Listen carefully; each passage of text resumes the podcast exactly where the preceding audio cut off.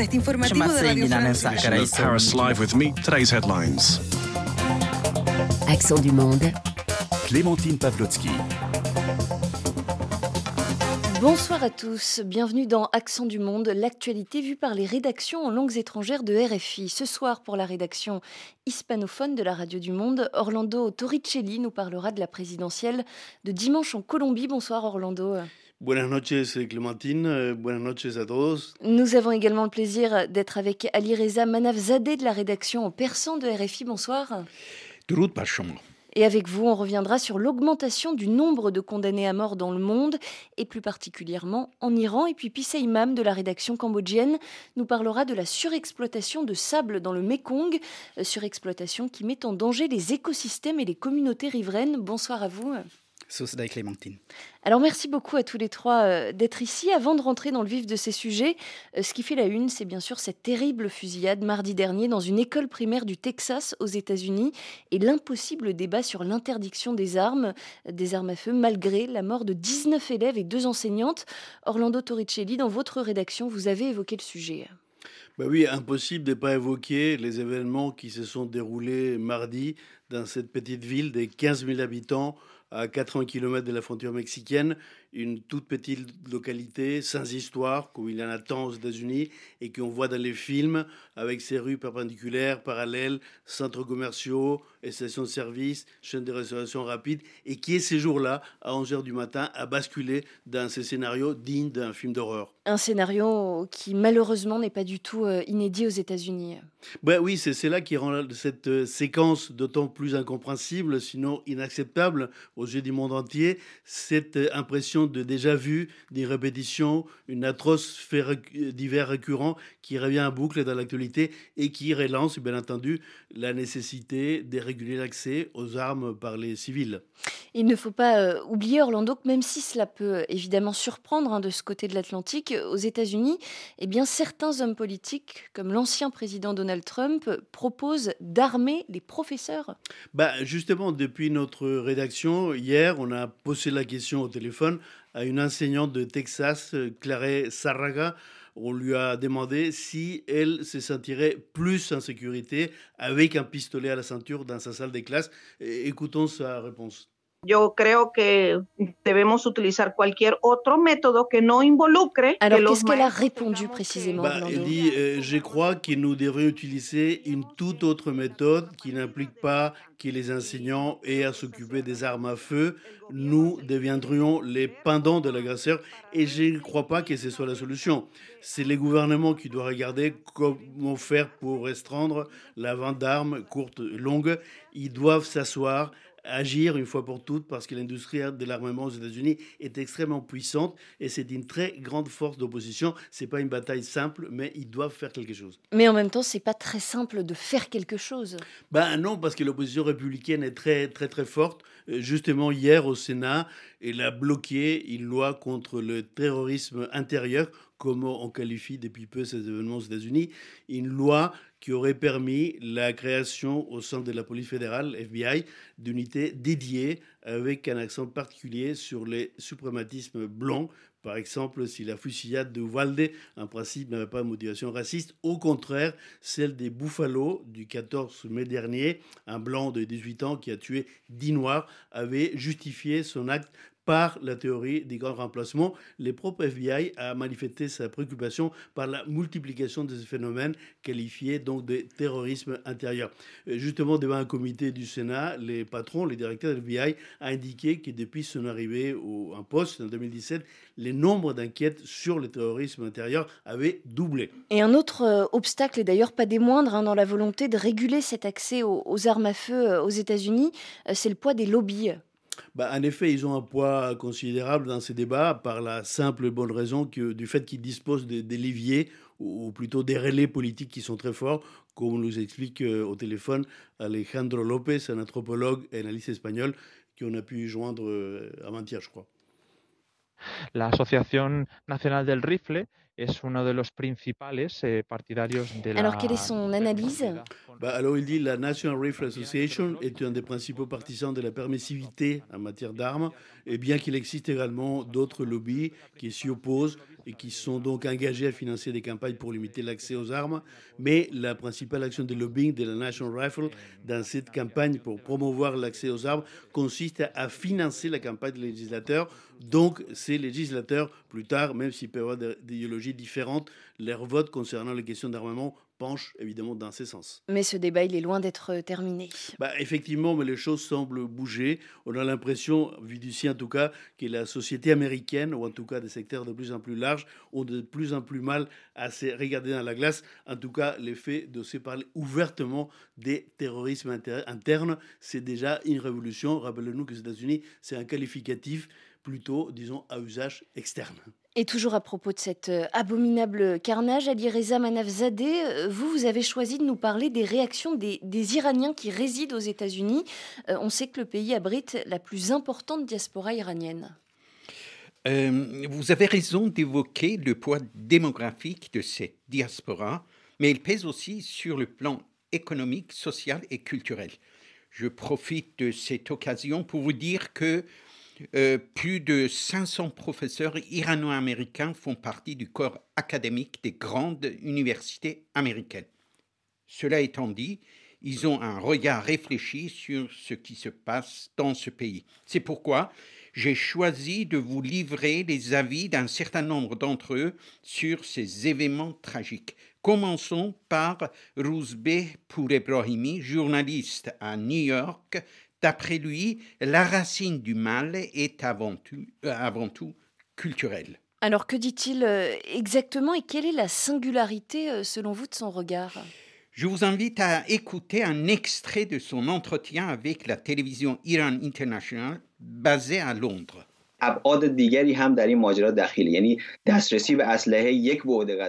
Alors que dit-il Il dit euh, ces drames se succèdent régulièrement et on entend toujours les mêmes discours sans que s'effectue jamais un changement radical.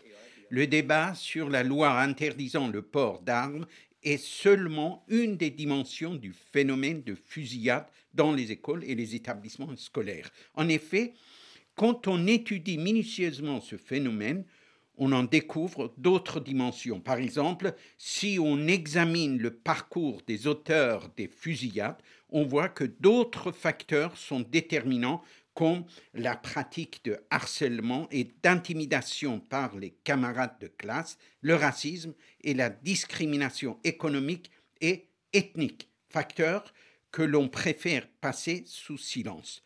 Le système éducatif des États-Unis qui change d'un État à l'autre est aussi en cause. D'après lui, derrière le débat sur la légalité du port d'armes, on doit pointer du doigt l'industrie d'armement qui est en accointance avec les deux parties du gouvernement.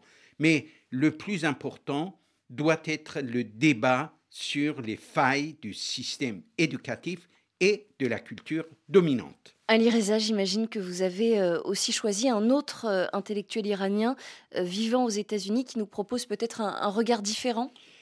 Ben, je voulais justement vous proposer d'écouter Rasoul Nafissi, chercheur en sociologie du développement, professeur de l'université Strayer en Virginie. Pour lui, il faut chercher la racine du mal plutôt dans l'univers mental des auteurs de ces crimes. Écoutons ce qu'il a dit dans un entretien avec cette même télévision. Il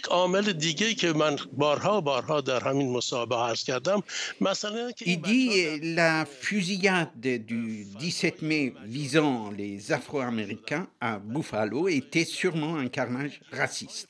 Mais la fusillade du 24 mai à Uvalde au Texas n'a rien à voir avec le racisme. Parmi les différentes raisons de cette fusillade, je préfère insister sur le monde virtuel dans lequel ces adolescents ont grandi. Les jeux vidéo que ce monde met à leur disposition dès leur enfance jouent un rôle important dans leur passage à l'acte. Grandis dans ce monde, ils tissent des liens empathiques avec les personnages de ces jeux après un certain temps, l'adolescent n'arrive plus à séparer le monde réel du monde virtuel. En fait, contrairement à certains chercheurs qui pensent que les jeux vidéo violents entraînent un équilibre et une baisse des tensions intérieures chez les adolescents, le sociologue iranien nous dit que ces jeux sont souvent à l'origine des actes violents et ne se présentent absolument pas comme une manière de canaliser des pulsions violentes des jeunes. Et un petit peu plus près de chez nous, Pisseï Maman, en Europe, la Suisse est un cas euh, particulier, euh, car en Suisse, eh les armes à feu font, font partie de la tradition de la population oui, c'est vrai, euh, Clémentine. En Suisse, euh, près d'un citoyen sur deux possède une arme à feu, ce qui place le pays en troisième position, juste derrière les États-Unis et euh, le Yémen. Selon les données de l'ONG Small Arms Survey, basée à Genève, la Suisse abrite plus de 3,4 millions de pistolets et fusils. Euh, la forte culture des armes à feu en Suisse euh, est étroitement liée à la tradition de service de défense nationale du pays. Comme vous savez, l'armée suisse est une, armée de milice. La plupart des hommes âgés de 18 à 30 ans sont soumis à un service militaire obligatoire comprenant trois semaines par an et sont autorisés à conserver euh, l'arme qui leur a été attribuée à leur domicile. Les armes euh, à feu font partie de leur tradition ancestrale. Les fusils ou les revolvers sont généralement transmis du père en fils pour que, pour que celui-ci soit prêt à défendre la patrie. Et pour autant, euh, Pissaïmam, les tueries de masse sont extrêmement rares euh, en Suisse, contrairement aux États-Unis. Oui, paradoxalement, la dernière fusillade de masse en Suisse était en septembre 2001 un homme euh, d'une cinquantaine d'années a abattu 14 euh, élus dans euh, le Parlement cantonal de Zug, alors qu'aux États-Unis, 61 fusillades euh, ont eu lieu en 2021 et cette année 2022, il y en a déjà 38. Le taux de mort violente par arme à feu en Suisse est 15,5 euh, fois inférieur à celui des, Américains, selon les données de Small Arms Survey. Si la Suisse euh, compte autant d'armes à feu, ce n'est pas parce que ses habitants ont un goût immodéré pour les revolvers ou les fusils, c'est avant tout parce que chaque citoyen possède un fusil au cas où il serait appelé à défendre son pays. Selon euh, Martin euh, Kilias, directeur de l'Institut euh, de l'Université de Lausanne, euh, l'écrasante majorité des personnes armées en Suisse sont des militaires actifs ou sont rattachés à l'armée, ou alors ce sont des, des tueurs sportifs ou des chasseurs. Euh, s'armer pour protéger sa famille est presque inexistant en Suisse. D'autant plus, euh, les porteurs d'armes en Suisse sont responsabilisés et pacifiques. En outre, la Suisse jouit de, sa bonne santé économique avec 3% de taux de chômage seulement. Cette situation protège le pays des, des poches d'extrême de pauvreté qui prolifèrent aux États-Unis et qui permettent à la criminalité et donc à la violence de s'épanouir. Et malgré tout cela, malgré tout ce que vous nous dites, la Suisse a tout de même choisi de durcir sa législation en matière de contrôle des armes à feu. Oui, effectivement, la Suisse a organisé un référendum en mai 2019 et la majorité des Suisses ont répondu oui pour, le durcissement de la législation en matière de, contrôle des armes à feu. Avant, il suffit juste d'avoir 18 ans avec un casier judiciaire vierge, on peut se procurer une arme. Les armes à feu sont divisées en catégories et chacune ayant des restrictions différentes. La Suisse durcit sa législation pour se mettre en conformité avec les exigences de l'Union européenne. Autrement, elle aurait pu être exclue de l'espace Schengen et, euh, de, et de l'accord Dublin. Autrement, elle aurait, euh, non, euh, ce qui est très dommageable pour la Suisse. pour certains politiciens de gauche, ce durcissement est aussi une bonne chose car il faut reconnaître tout de même que la Suisse a un taux de suicide par arme à feu très très très haut trois fois supérieur à la, moyenne européenne selon un, rapport diffusé à la télévision suisse RTS. La moitié des jeunes Suisses qui se suicident utilisent une arme à feu, un record en Europe. 20 часов в Париже, 20 Accent du monde Et on s'intéresse maintenant à ce qu'il se passe en Amérique latine. Orlando Torricelli, les Colombiens choisiront ce dimanche un nouveau président. Euh, dites-nous quels sont les favoris. bah, Les candidats avec les plus de possibilités sont Gustavo Petro, Federico Gutiérrez et Rodolfo Hernández. Petro, le candidat de la gauche, est en tête de tous les sondages avec près de 40% d'intention de vote, mais pas assez, en tout cas, pour atteindre la majorité absolue et donc l'emporter dès les premiers tours. Federico Gutiérrez, le candidat de la droite, qui les suit de loin, semble bloqué à 24% et la troisième place est occupée par eh, Rodolfo Hernández qui est de 12% au ce début, a connu ces derniers jours une sensible remontada. Et alors comment s'est déroulée cette campagne électorale? Bah, Pour mémoire, euh, on devrait peut-être rappeler qu'en 2016, en novembre 2016, les gouvernements de Juan Manuel Santos et la guérilla des FARC ont signé un accord de paix historique qui mettait fin à plus d'un demi-siècle de conflits armés. Deux ans, euh, pardon, deux ans plus tard, Ivan Duque, représentant de la droite conservatrice, qui était lui farouchement opposé à cet accord, succédait à Santos au terme de la campagne électorale la plus sereine qui ait connu les pays, les pays en 30 ans. Mais celle-ci, celle qui se déroule aujourd'hui, est très, très, très, très, très différente. Pardon. Le climat y est très tendu. Écoutons à ces propos les témoignages d'Eugenia, une conductrice de l'application VTC dans les rues de Medellín, deuxième ville du pays, des propos recueillis par notre envoyé Carlos Herranz. Están tan calientes los ánimos que pueden haber manifestaciones inclusive. Alors qu'est-ce qu'elle nous dit Orlando cette euh, conductrice Cette conductrice elle dit qu'elle explique que les esprits sont tellement chauffés à blanc qu'il peut y avoir des manifestations, il peut même y avoir des attentats avant les élections et que les gens sont tellement passionnés par le candidat qu'on a peur qu'il se passe quelque chose. Mais alors pourquoi aujourd'hui les choses sont si différentes en Colombie?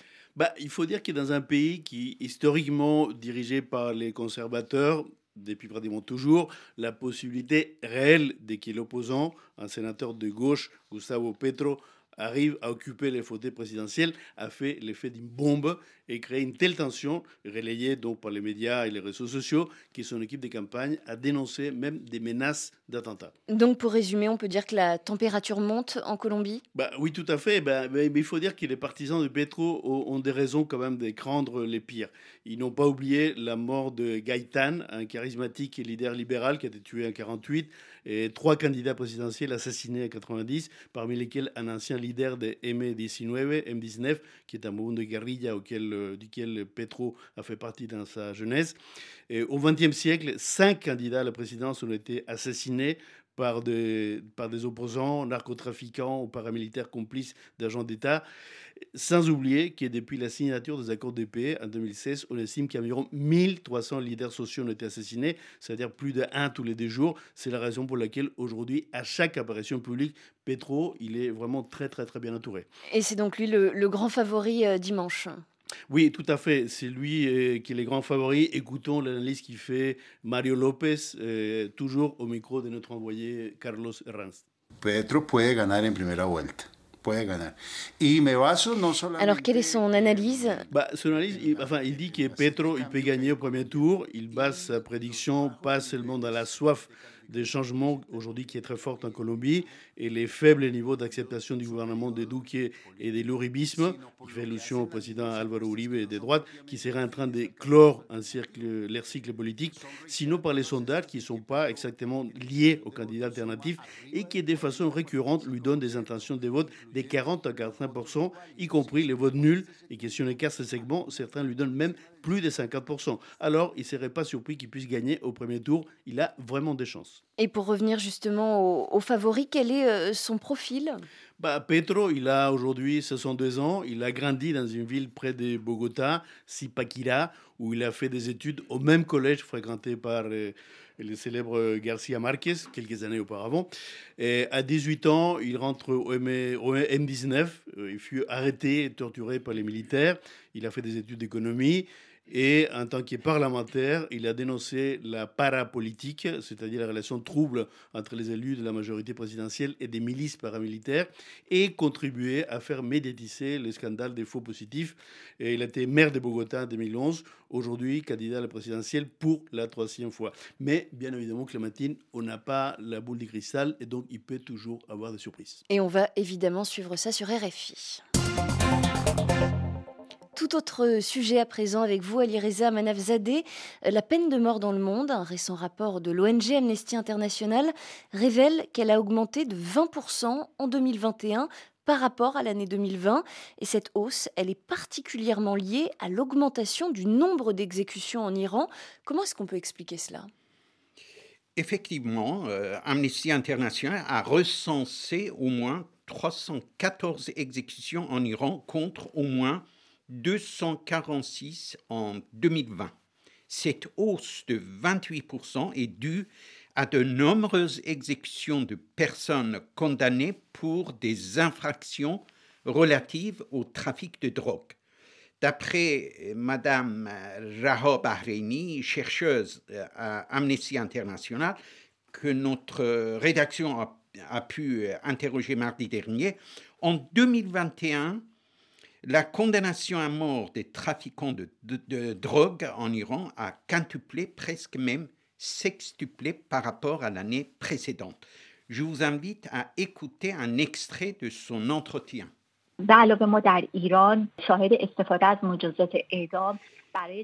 Il dit 42% de la totalité des mises à mort concernent les condamnés pour trafic de drogue.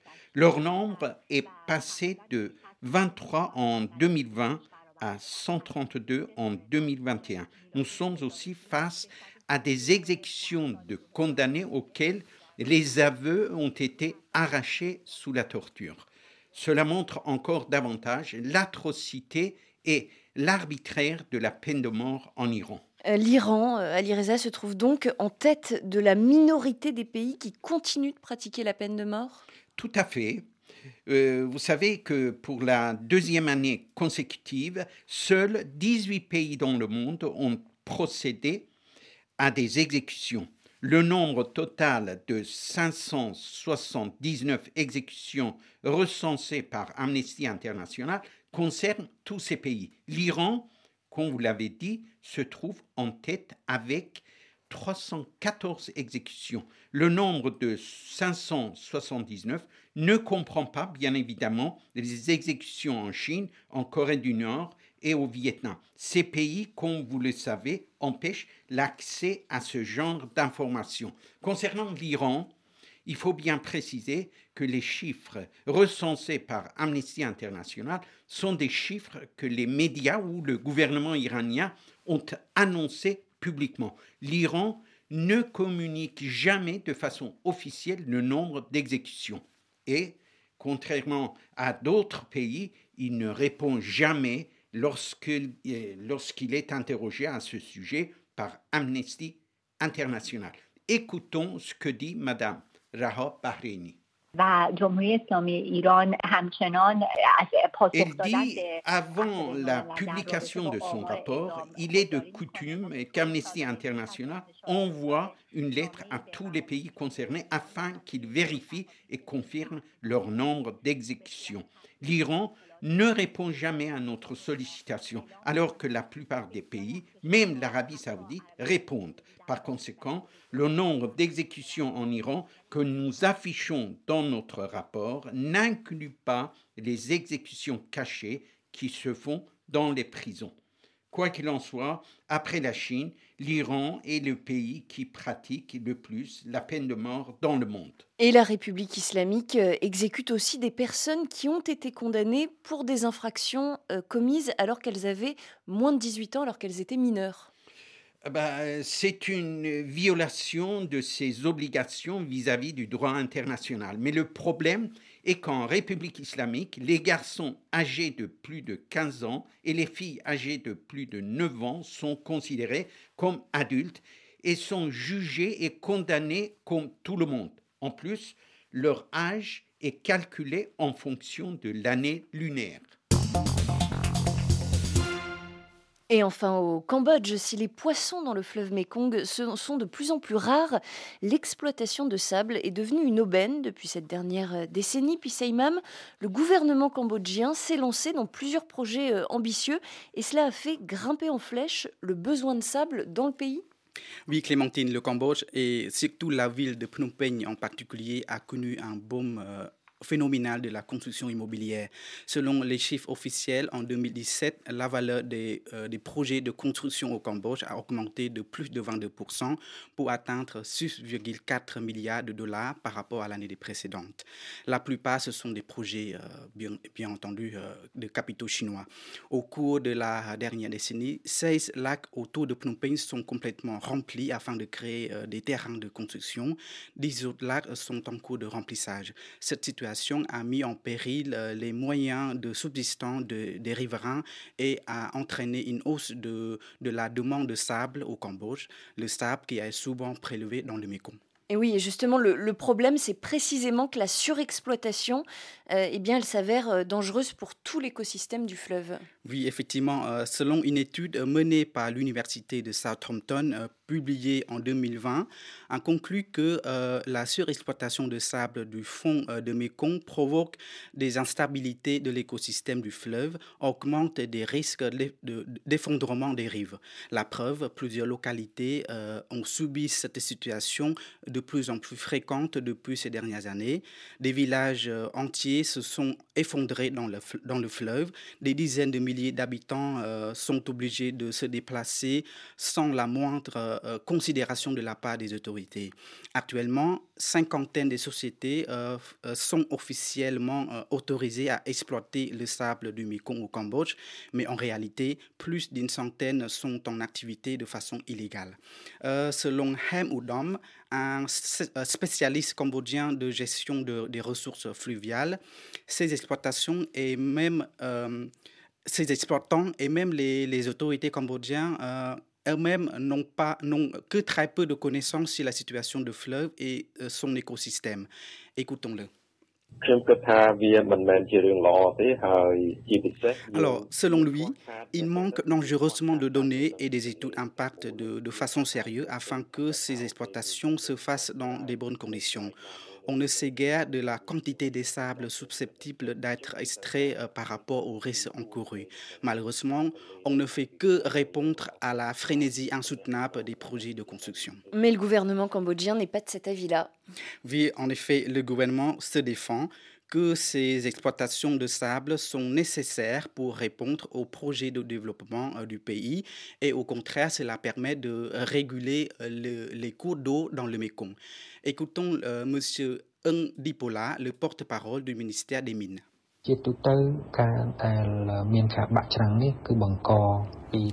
Alors, selon lui, les, effondrements euh, des rives font partie des risques naturels. En aucun cas, euh, les exploitations de sable provoquent cette situation. Au contraire, les extractions de sable ont permis de réguler le lit de fleuve et ainsi éviter euh, les inondations. C'est une source de revenus non négligeable pour la nation. Et ce porte-parole se vantait également que le Cambodge a exporté à l'étranger euh, euh, le surplus de 500 000 mètres cubes de sable en 2021. Pour autant, euh, ces arguments ne sont pas acceptables pour les activistes environnementaux.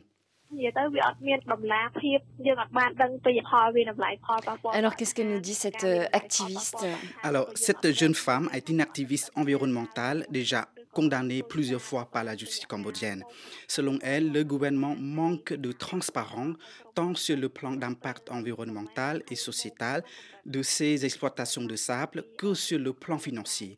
Il n'y a jamais eu des études sérieuses, il n'y a jamais eu de consultation citoyenne, la population impactée n'a jamais été euh, dédommagée, on ne sait même pas si l'argent rentre euh, dans la caisse de l'État. Merci beaucoup, Pissé Imam de la rédaction cambodgienne de RFI. Merci à vous également, Alireza Manavzadeh de la rédaction en persan et Orlando Torricelli de la rédaction hispanophone de, RFI. Merci infiniment à tous les trois. Hélène Dutruc-Rosset était à la réalisation, Jacques Alix à la rédaction en chef.